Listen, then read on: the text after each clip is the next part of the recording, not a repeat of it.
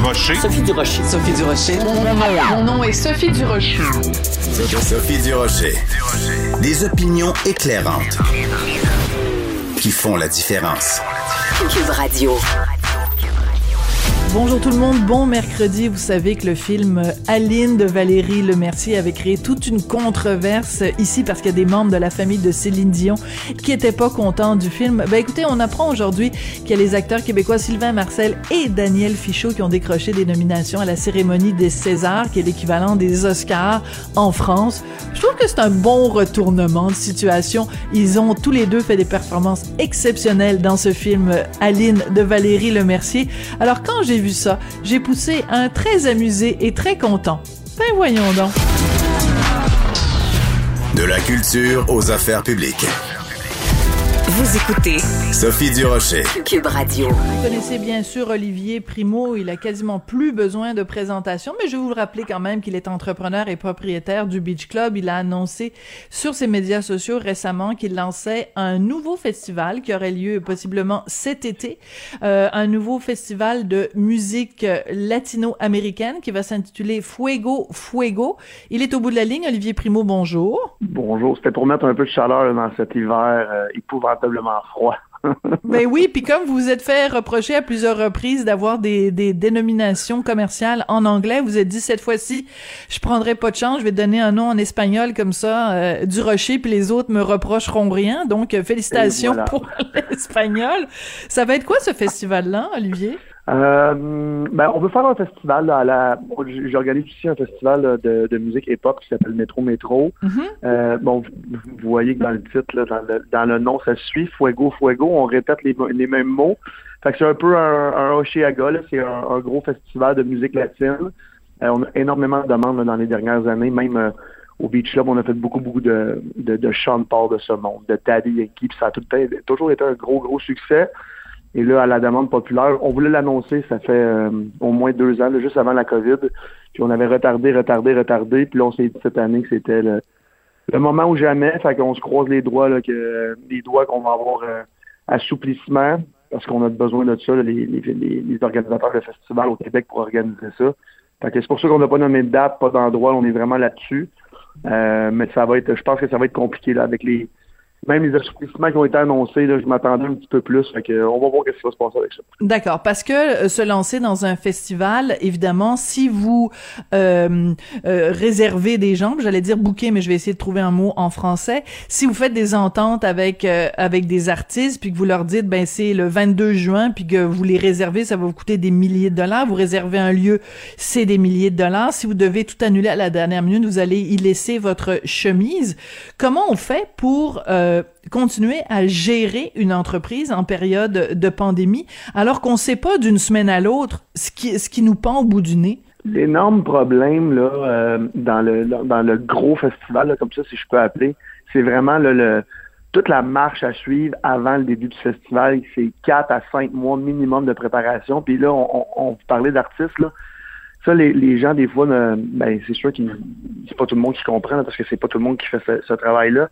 C'est extrêmement compliqué, premièrement, d'avoir un artiste de, de renom, là, que j'appelle 3A, là, le- la tête d'affiche du festival, qui coûte extrêmement cher. Dans la musique latine, si on parle de millions de dollars. Euh, puis là, avec la COVID, qu'est-ce qui est arrivé, c'est que avant, les artistes demandaient des dépôts et c'était remboursable si quelque chose d'extraordinaire arrivait. Mais là, quelque chose d'extraordinaire, c'est la COVID, puis ça fait deux ans que ça arrive. Et en ce moment, euh, on parle à plusieurs artistes parce qu'on a des, des très bons contacts. Tout le monde veut le faire, Mhm.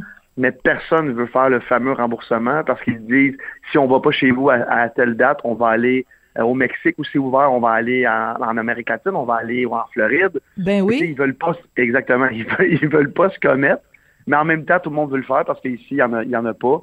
Euh, fait que c'est, c'est très complexe. Fait que cette année, on, on, on a annoncé qu'on allait le faire une journée, seulement une journée, juste pour établir le nom, euh, montrer qu'est-ce qu'on est capable de faire. Puis peut-être que les artistes vont être un petit peu moins gros que ce qu'on on, on voulait faire, mais au moins ça va, ça va, ça va mettre le, le- le nom là à Montréal. Fait que c'est on, on, essaie de, de trouver des artistes qui veulent prendre le, le risque avec nous là. Que si jamais il arrive quelque chose, on peut au moins déplacer sans perdre notre argent.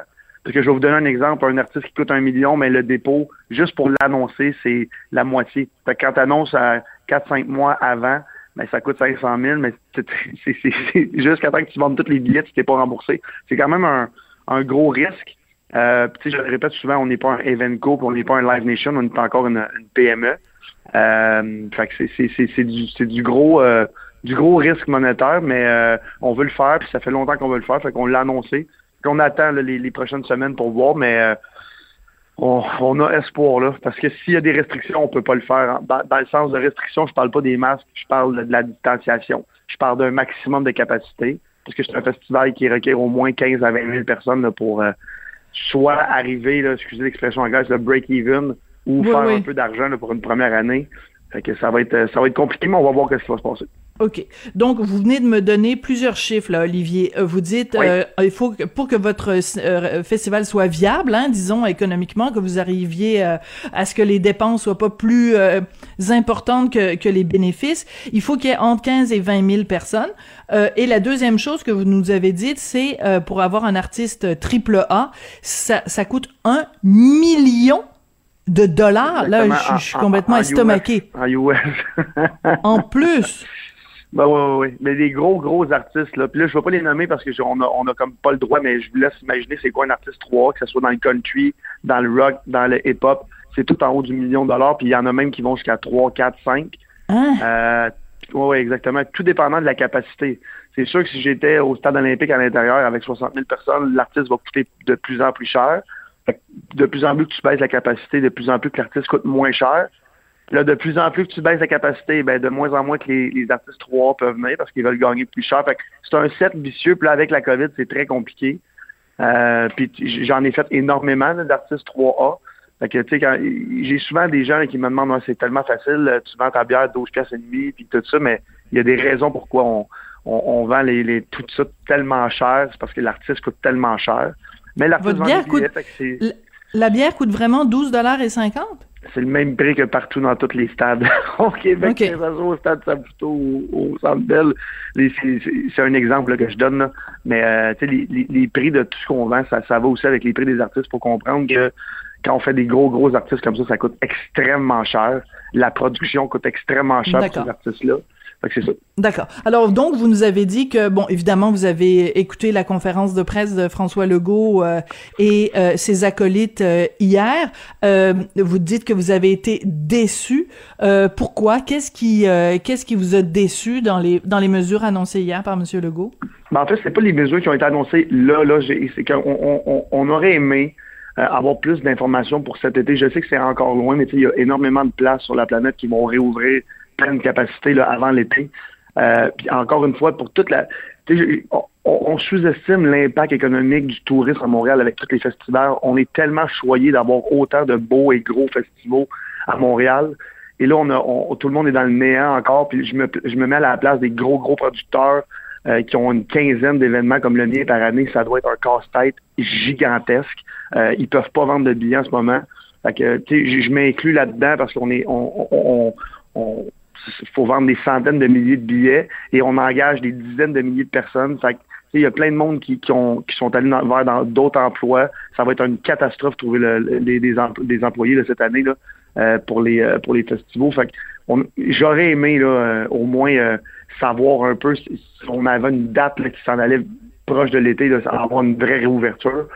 Mais pour les consignes qui ont été annoncées là, moi je suis bien d'accord, c'est correct. On est en plein milieu l'hiver en plus au moins les restaurants vont pouvoir ouvrir.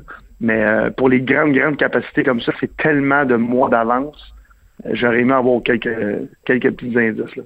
Quelque chose me dit que la fameuse pâtissière du Saguenay, la, la femme qui a du front tout le tour de la tête, c'est votre genre de personnalité, ça, Olivier Primo. Il me semble que vous devez la regarder en disant, elle, euh, je l'aime, elle, elle, a fait elle a du front tout le tour de la tête. Non, est-ce que je me trompe? Non, 100%. J'ai bien aimé son. Euh, je suis pas d'accord avec tout ce qu'elle dit, mais j'aime bien son, son, enthousiasme, si je peux me permettre, sa colère en, parenthèse, parce que tout le monde est fâché. Moi aussi, j'ai des restaurants que je peux pas ouvrir, là que je vais pouvoir ouvrir. Mais tu sais, à, à 50% de la capacité, il faut comprendre que les gens, faut qu'ils comprennent qu'il y a personne qui fait l'argent à 50% de la capacité. En tout cas, s'il y en a, les connais pas, puis je connais presque tous les restaurateurs à Montréal. Euh, puis, tu sais, je pourrais là, partir en, en, guerre, en croisade comme ça. mais c'est pas c'est pas mon but parce que comme je vous dis, je suis vraiment pas le plus gros là, dans le secteur de l'événementiel. Fait que je laisse les grosses battre. Euh, puis je sais qu'ils se battent en ce moment là, puis ils veulent ils veulent plus d'infos. Fait que c'est la la raison pourquoi euh, je, me concentre sur mes trucs là, puis je laisse les, les, les, les plus gros là, se négocier pour nous autres. Hmm.